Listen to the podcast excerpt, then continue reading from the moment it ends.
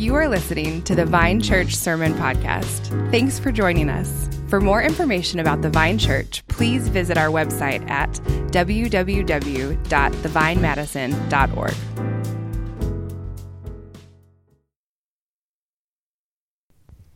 This is verses 11 through 20 out of Zephaniah 3. On that day you shall not be put to shame because of the deeds by which you have rebelled against me. For then I will remove from your midst your proudly exultant ones, and you shall no longer be haughty in my holy mountain, but I will leave in your midst a people humble and lowly. They shall seek refuge in the name of the Lord. Those who are left in Israel, they shall do no injustice and speak no lies, nor shall there be found in their mouth a deceitful tongue. For they shall graze and lie down, and none shall make them afraid. Sing aloud, O daughter of Zion. Shout, O Israel. Rejoice and exult with all your heart, O daughter of Jerusalem. The Lord has taken away the judgments against you, He has cleared away your enemies. The King of Israel, the Lord, is in your midst. You shall never again fear evil. On that day it shall be said to Jerusalem, Fear not, O Zion. Let your hands, let not your hands grow weak. The Lord your God is in your midst, a mighty one who will save. He will rejoice over you with gladness. He will quiet you by his love. He will exult over you with loud singing. I will gather those of you who mourn for the festival, so that you will no longer suffer reproach. Behold, at that time I will deal with all your oppressors, and I will save the lame and gather the outcast, and I will change their shame into praise and renown in all the earth. At that time I will bring you in, at that time when I gather you together, for I will make you renowned and praised among all the peoples of the earth when I restore your fortunes before your eyes, says the Lord. Well, amen. How are we doing? All right.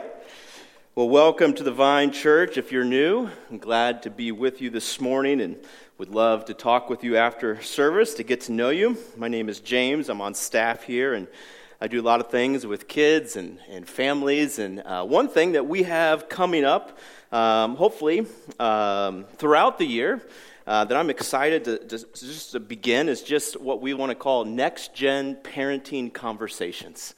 Uh, we want to be a ministry as we think about our kids that's equipping and encouraging us as parents to continue in just the faithfulness of raising our kids to know Jesus. And if you're a parent, you know that's hard. It's hard to persevere. And so we need encouragement, we need equipping. And so throughout the year, every so often, I, I hope we can have some conversations just around topics such what do you do about technology and kids? Or what do you, you know what about sex? And how do you teach that? Um, but we're gonna we're gonna start this uh, next month. And maybe every couple months we'll have a conversation um, but on february 6th at the 9 a.m hour so there is childcare um, we're just gonna have a conversation really for new or maybe expecting parents of what is god's design for the family what does it look like to lay down gospel foundations as your family begins? And we got some seasoned parents joining us for this conversation to learn from, from their wisdom, and I'm excited to have this conversation. So, February 6, 9 a.m., and you can expect more of these conversations hopefully throughout this year. But Zephaniah, here we go. Last chapter in the book, and I think I got the better allotment than Houston. But as we begin, I wanted to share a story from my own life. Uh, a few years ago, there was a pattern of sin in my life that became exposed. Obviously, it was a sin against God, but it was also a sin which deeply wounded my wife, Emily. And worse, it was a pattern of sin. I'm ashamed to say that I tried to hide. But God, in His faithfulness, brought it to light. And I remember in that moment of being exposed, of just being utterly paralyzed, like unable to move or think, deeply ashamed for what I'd been caught up in. And I crawled. I remember I crawled under our bed covers for what seemed like hours. And I remember as Emily came into our room and she said, James, let's, let's go for a walk. Let's go for a walk. And that didn't sound like a good idea. I would rather, in these moments, just continue wallowing in my own self misery than be confronted with the, the woman that I deeply offended and hurt and wounded. But somehow, in some way, we, we took that walk, and as we began to stroll down our street, fully expecting at any moment Emily to just, you know, have this outburst of anger for what I had kept hidden and how I had wounded her, and rightfully so, Emily took my hand in hers. And she turned towards me. And she looked at me. And she said, James, I love you. And I am for you. And as those words fell on me, everything within me melted. And my emotional dam busted open, and I was a mess of tears and snot in front of our neighbor's house. You see, the last thing I expected to hear from Emily in that moment was actually the most important thing I needed to hear. That in spite of what I'd done towards her, I remained loved by her. While I was being this totally self absorbed jerk of a husband, Emily came towards me and surprised me with this offer of undeserved grace. And of course, as there always is, there were consequences that came out of my sin. But ultimately, there was a relief. A relief knowing I was embraced in her love and forgiveness. And it's the same type of relief in a very small sample that we see Zephaniah proclaiming the gospel of God brings to all of humanity. And if you've been tracking with us the last two weeks, you've heard Zephaniah screaming, right? Bad news, bad news, judgment, bad news, judgment, right? And it hasn't been all that fun. Yet, as we come into Zephaniah's final message, after exposing every person, every person as selfish and unloving and idolatrous and proud and unjust, Zephaniah proclaims this But even you, even you, can hear our Heavenly Father declare these words over you I love you. I delight in you, and I am with you. You see, God surprises us, us sinners, with His grace. That though all those evil things about us are true, our heavenly desires, His heart is to speak these words over you that He loves you, delights in you, and wants to be with you. Do you believe that this morning? Do you believe that? Some of you, I'm certain, are in a season where you doubt that's really true. Perhaps you feel worn down or beaten up, weary. And maybe God just seems distant. Or perhaps you find yourself shackled in a particular sin this morning.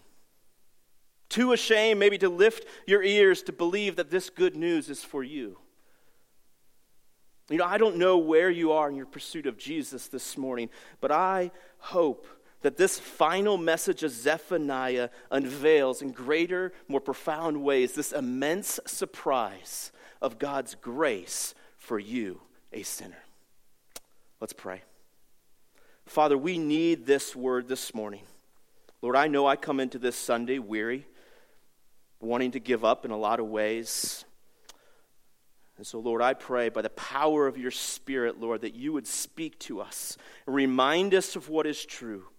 Lord, open our hearts to your word and your word to our hearts. We need you, Jesus, and the power of your Spirit to do so. In your name we pray. Amen. Well, our big idea is this that God surprises us by his grace, and we see it in three ways.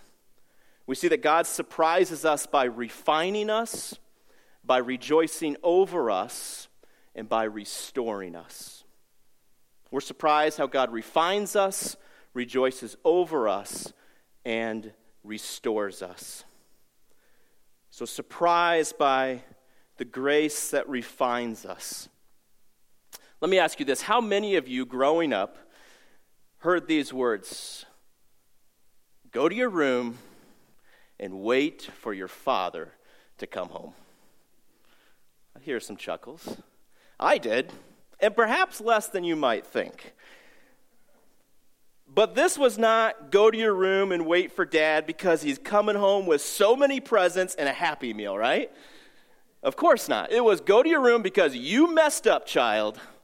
And when dad comes home, he's laying down the law, right? And I remember in those moments, those few times, that, that, that, that dread of waiting, that dread of, of hearing the front door open, that dread of hearing the muffled sounds of my mom telling my dad, like, what's going on, that dread of hearing my father's footsteps down the hallway, and ultimately the dread of what is my consequence. It's this dread of waiting, this, this dread of, in, of impending punishment. I still get squirrely like thinking about it. It's this wait till your dad gets home moment which, moment which we read last week, but which we need to build upon as we come into our text this morning. So look with me at verse 8 of chapter 3. Therefore, wait for me, declares the Lord. Wait for me, Judah. Wait for me, Jerusalem. Wait for me, nations. Therefore, wait for me, declares the Lord, for the day, the day of the Lord, when I rise up to seize the prey. For my decision is to gather nations, to assemble kingdoms, to pour upon them my indignation, all my burning anger. For in the fire of my jealousy, all the earth shall be consumed. In other words, dad's coming home and he's laying down the law. Judgment is coming against every nation and every person who's rejected God. And Zephaniah describes it, right? He says there at the end, For in the fire of my jealousy, all the earth shall be consumed. All the earth, not parts. That's not good, right? When dad comes home home every one of his kids is getting judgment. All the earth will be consumed, no one escapes. And Zephaniah proclaims the same judgment back in chapter 1. He, he's already said the same thing I will utterly sweep away everything from the face of the earth, declares the Lord. I will sweep away man and beast. I will sweep away the birds of the heavens and the fish of the sea. I will cut off mankind from the face of the earth, declares the Lord. I'm not sure Zephaniah could be any more clear that this judgment will be universal and total. So we'd expect that when this fire burns down, when the embers cool, when the smoke clears off, that all we would find is a remaining gigantic pile of ash, right? Yet surprisingly, we find amongst that ash, as Houston told us last week, a remnant of people a people from every nation which is saved from destruction. And that's wild, right? Look with me in verse 11. On that day, on this day of the Lord, on that day you shall not be put to shame because of the deeds by which you have rebelled against me. For then I will remove from your midst your proudly exultant ones and you shall no longer be haughty in my holy mountain, but I will leave in your midst a people humble and lowly. So, so yes, God's judgment, it does sweep away the proud. Those who reject God, they are removed. We see that in verse 11. I will remove from your midst your proudly exalted ones. But God, surprisingly, in his grace, saves a remnant of people. How can that be? Well, as Houston said last week, we, we insert Jesus, right? Jesus, who took upon himself this wrath of God for our sake, so that all who humble themselves before God may receive his life and be spared from the flames of judgment. But not only are we spared from the flames of judgment and destruction, but we are changed. See that in verse 11? You shall no longer be haughty or proud in my holy mountain. You see, God, in His grace and by His power, takes this wayward people and surprisingly refines them. And ultimately, we see it's a people in verse 13 that those who are left in Israel, what is true? They shall do no injustice and speak no lies, nor shall there be found in their mouth a deceitful tongue. For they shall graze and lie down, and none shall make them afraid. This is wild stuff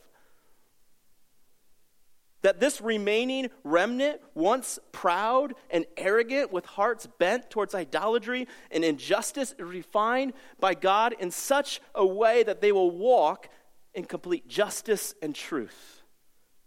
For Zephaniah says there in verse 13, what is there nothing of? There, there, there's no injustice anymore. There's no falsehood. There's no deceit any longer, right? meaning this remaining remnant will find perfect rest and enduring satisfaction. I love how verse 13 closes. It says, For they, this, this remnant of people, they shall graze and lie down, and none shall make them afraid.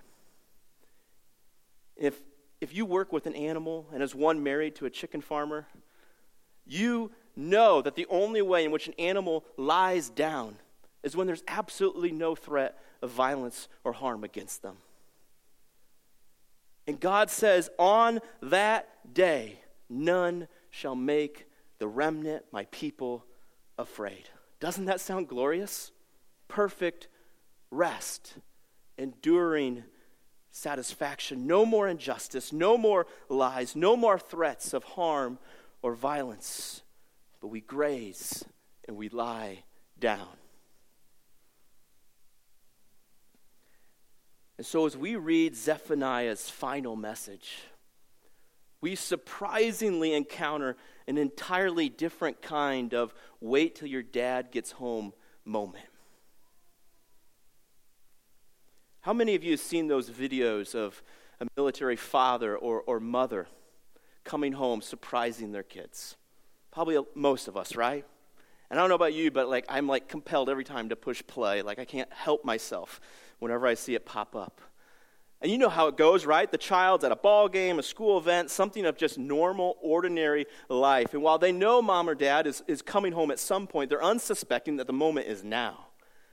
And so when mom or dad, who's been in the military for some time, comes home, and when the child sees them, it's just like this 100% authentic joy and they're crying, and I'm crying, and it's just this purest sense of happiness, right?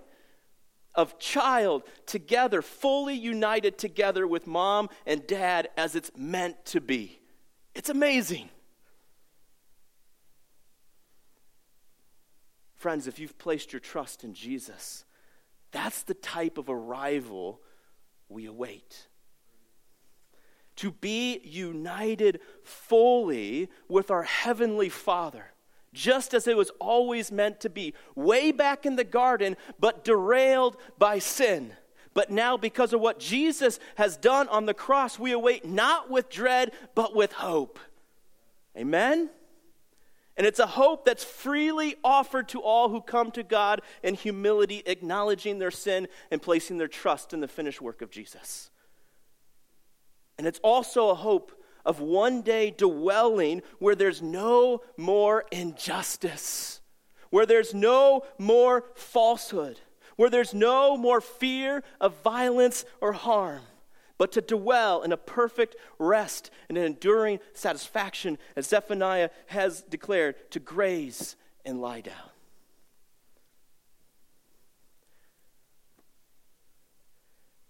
Yet, this future day of the Lord has yet to come in full, right? In fact, our present reality is the same reality of Zephaniah's time. Living in a broken world filled with injustices, filled with falsehoods, filled with violence. Now, hear this because Zephaniah's message is this it's not that there's injustice and falsehood and violence out there amongst the world. No, it's that all of that is in here, is inside of me. I, you, have hearts filled with injustice and pride, with lips that speak falsehood, with minds dictated by fear. And so Zephaniah's call to Judah then and to us now is to own our sin. To own our sin. To stop trusting in ourselves and managing our own salvation as if we can do it to stop wagging our finger at other people's sins and rather examine our own hearts. To stop exerting all of our energy on, on defending ourselves, of making excuses for why we've messed up, or, or thinking that we could hide our junk from God. No, Zephaniah calls us to own our sin. And who does Zephaniah say is swept away by God's judgment? It's the proud, right? It's the one who says, such in verse 15 of chapter 2, I am, and there is no one else.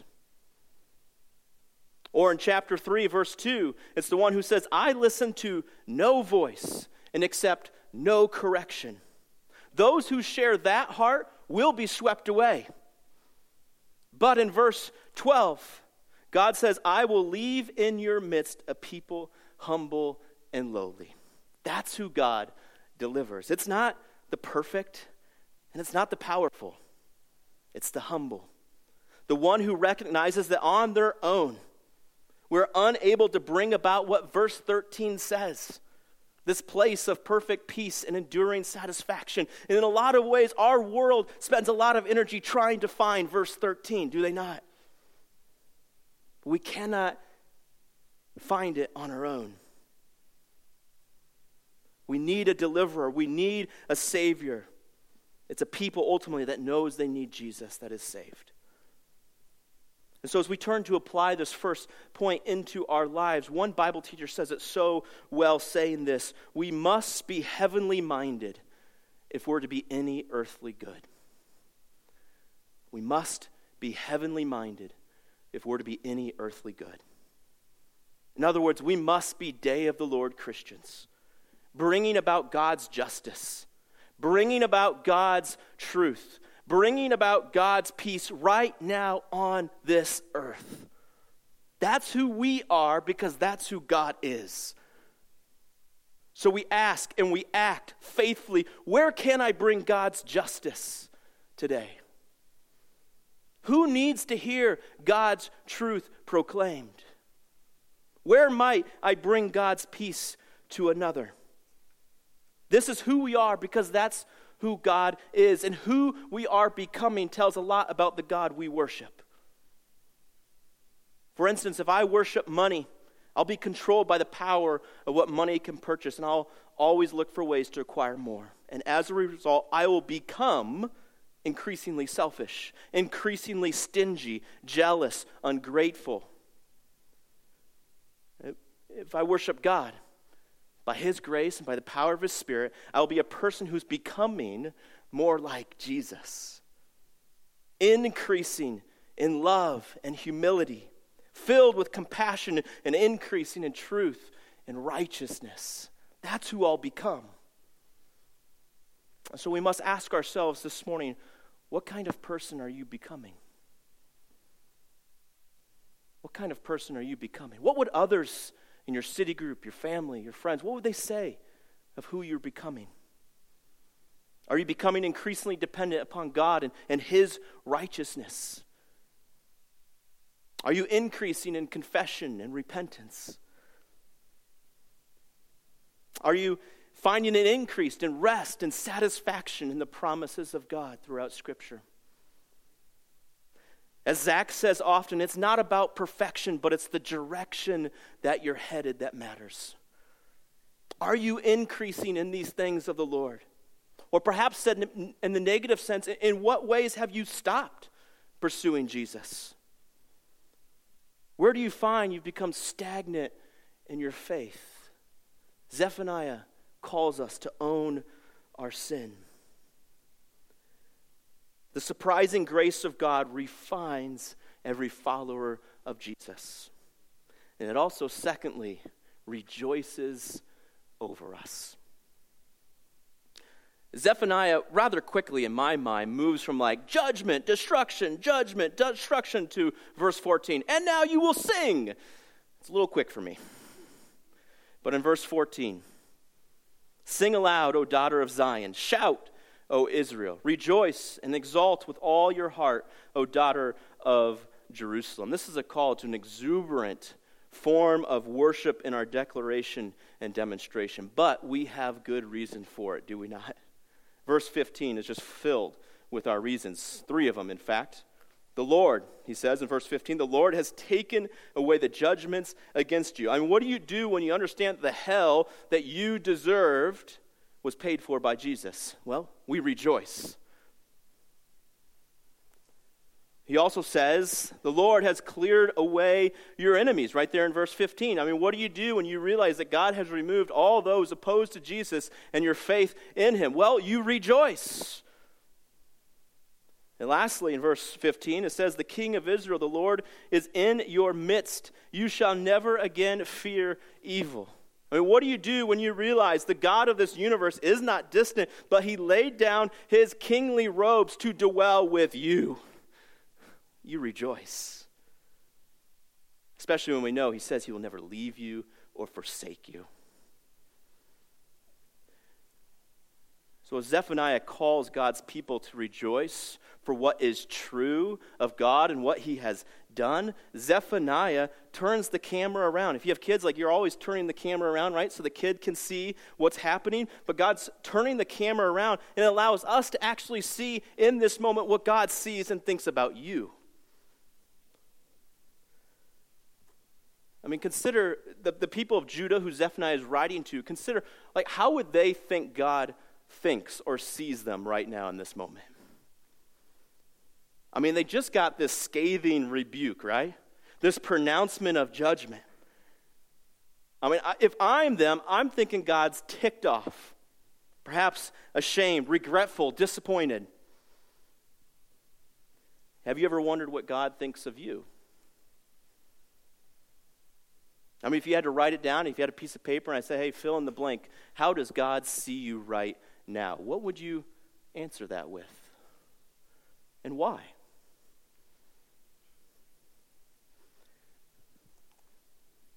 Well, Zephaniah proclaims how God sees you. It's a John 3:16 verse of Zephaniah. Verse 17. The Lord your God is in your midst a mighty one who will save. He will rejoice over you with gladness. He will quiet you by his love. He will exalt over you with loud singing. If you don't have that committed to memory, I encourage you to do that this week. What amazing words. That God rejoices over you. That God exults over you with loud singing. See, I think this just speaks of God's delight in you, his child.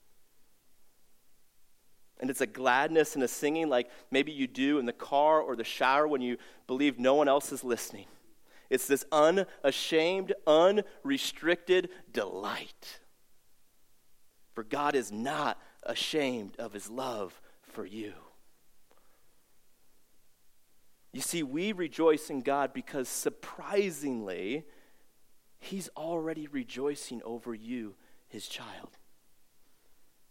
In fact, I'd say this He's more excited to see you than you are to see Him. Charles Spurgeon just drops the mic on this quote. Check it out. Believer, you are happy when God blesses you but not as happy as God is. You are glad when you are pardoned, but he who pardons you is more glad. The prodigal son came back to his home and was very happy to see his father, but not as delighted as his father to see him. The father was more full of joy because his heart was larger than his son's. Wow. If you're a parent, I think you grasp this well right now. That as your child delights, be it you know opening a birthday present to a stellar performance on the ball field or acing something a, a test at school, but as your child delights, seeing your child delight, there's actually a far greater delight within mom and dad. And especially if your child has been wayward and has now come home. That's us. That's us. And God delights in his wayward children coming home. How might our lives be different if we fully grasped, embraced how it is God thinks of his kids? You know what? God's the only one. A parent can't say this, a spouse can't say this, a best friend can't say this. Only God can say this. God's the only one who loves you just for you. And I can say that because with God, you bring nothing to the table. I bring nothing to the table. God loves you for you. Despite your failures, your shortcomings, your sin, God, catch this now, delights in you as much as God delights in his own perfect Son, Jesus, because you are his beloved son or daughter. This is how God sees you if you are in Christ. And if you're not in Christ this morning, if Jesus is not your treasure this morning, let you hear these words He loves you. God loves you enough to call you to repentance of your sins and to trust in His Son, Jesus. God loves you enough to send His Son to die the death you should have died on that cross. So, what can you do about it? Well, you can receive it. And secondly, you can rejoice in it. You want one more reason to rejoice in God? Grasp how it is that God thinks of you. C.S. Lewis sums this up really well by saying, This all seems impossible, a weight or burden of glory which our thoughts can hardly sustain, but so it is. Does this impossible thing surprise you this morning? How might your life be changed if you fully embraced God's supreme delight in you? The surprising grace of God refines every follower of Jesus, rejoices over them with delight, and lastly, we see restores them. We're surprised how God restores his followers. Look with me in verse 18 and 19. We see that there's three different types of people Zephaniah uh, says God gathers together on this day of the Lord. We see in verse 18, it's, it's those who, who mourn for the festival. In 19, we see he gathers the lame and he gathers the outcast.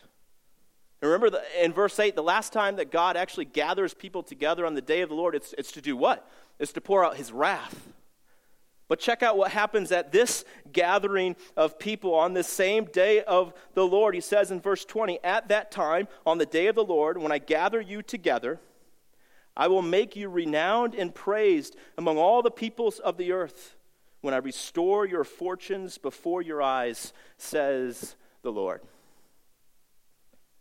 This time, God gathers these mourners those who are lame, the outcasts, to make them into, what does it say? A people that's praised among all the peoples of the earth and with, with, fortunes restored before their eyes. That sounds good, right? So, so who are these people? Who's benefiting from this? Who are these people who are mourning their festivals? Who are the lame, the outcast? Well, these are God's people. You see, God's people is not necessarily the rich, the smart, or the strong. God's people are identified by Zephaniah as those who mourn, those who are cast off from society, those who are lame. If we're honest, it seems like God's maybe gathering together maybe the wrong type, or just like, God, like, you're kind of gathering a band of losers here, right? Like, who's rushing up to sign up with like these categories of people? But here's the deal as we continue living in our broken world, the cost of faithful obedience to Jesus will be costly. So, just like those in Zephaniah's day, those who were mourning this loss of their festivals due to some sort of oppression over God's people, followers of Jesus will likewise be oppressed, be it family or, or neighbor, just culture at large, for the things we believe or the ways in which we live out our faith in Jesus, and there will be loss. And there will give reason to mourn. The, the, the, faithful follower of Jesus may be labeled, not necessarily, but may be labeled as an outcast, as one out of touch with reality, perhaps even dangerous to society. The faithful follower of Jesus may become lame, enduring either physical or, or emotional harm, deeply violated against for their immovable commitment to the things of Jesus. Yet God calls his people to a pathway of humility and lowliness, to fully depend on, on God and his promises and what he says is true. And this is antithetical to everything the nations from all of time has promoted. Right? We heard this in the beginning of Zephaniah. I am. The nations declaring, I am. And there is no one else. Yet the only exaltation for that type of heart is only of what they make of themselves in this temporary and fleeting world of ours, for it will all burn in judgment. Yet the surprise of God's grace is, is that it's for those who embrace a life of humility, though it may lead to mourning, though it may lead to being labeled as an outcast though it may lead in becoming physically or emotionally lame. It's those who are immovable in their commitment to be day of the Lord people who will find eternal exaltation with Jesus forevermore. And God declares at the end of this verse that everything you've lost on this earth for the sake of your faithfulness to the things of me will be restored. And I believe, knowing God's heart a little bit towards his people, that when God says, I will restore your fortunes, he's going to restore your fortunes in ways far more than you'd ever imagine.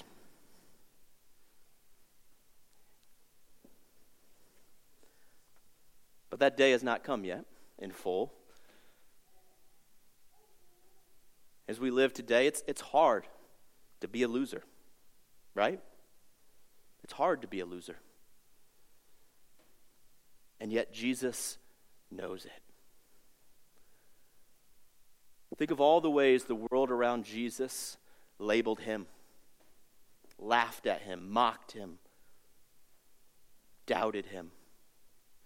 Jesus lost more than we ever will, and yet in humility, Jesus turned to his Father in trust. And what he said he will do, he will do. And he gave up his life willingly. And God our Father did not fail Jesus, did he? No. God raised Jesus from the dead and highly exalted him and bestowed on him the name that's above every name. So at the name of Jesus, every knee should bow in heaven and on earth and under the earth, and every tongue confess that Jesus Christ is Lord. The fortunes of Jesus were restored. Perhaps our world will categorize you as a loser.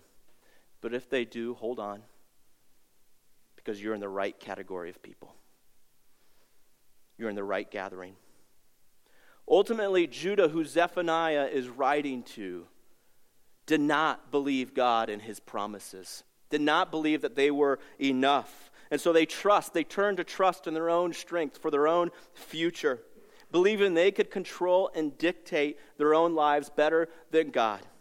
But hear this now. In a few short years of Zephaniah's writing, hear this. The people of Judah will be taken away in exile in captivity.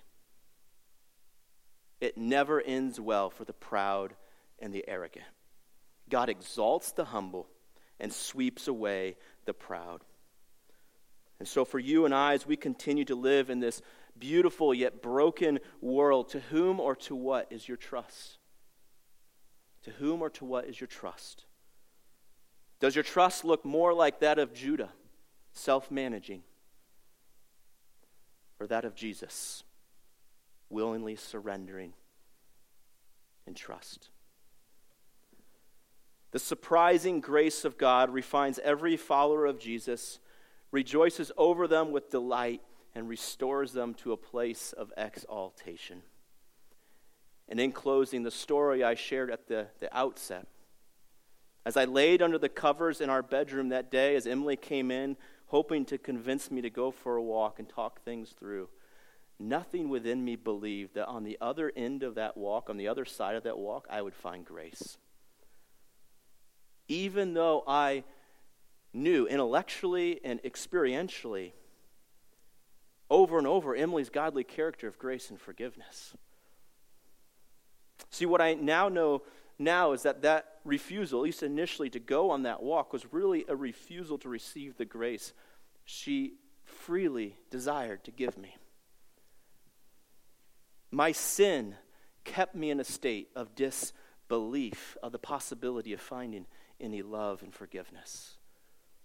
And perhaps you're there today with Jesus. Maybe convicted of some sin but scared and paralyzed like I was. Not sure what you'd find on the other side of confessing your sin. Perhaps intellectually knowing of God's love, yet disbelieving it could actually be true for you. I promise you this, friends, that Jesus is far more gracious and far more loving than any person I know. And I pray you discover this morning and many times over the surprising grace of God as you come to Him in faith. Church, our Heavenly Father is coming home. Let's wait with hope, not with dread. Let's pray. Father God, we thank you for a message like Zephaniah that calls us to own our sin and to cast our eyes upon you, Jesus, the beauty of you the supremacy of you.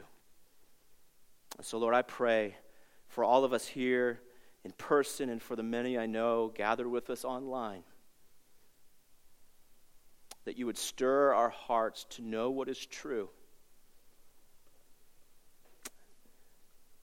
Lord, by your Spirit, I pray that you would convict where conviction is needed, that you would encourage where hearts need to be encouraged this morning. Lord, we desperately need you in a world that, while beautiful, clearly is broken. Lord, we want to be day of the Lord people that are all about the business of bringing about your justice, peace, and love. Help us to be that, Lord. We pray this in your name, Jesus. Amen.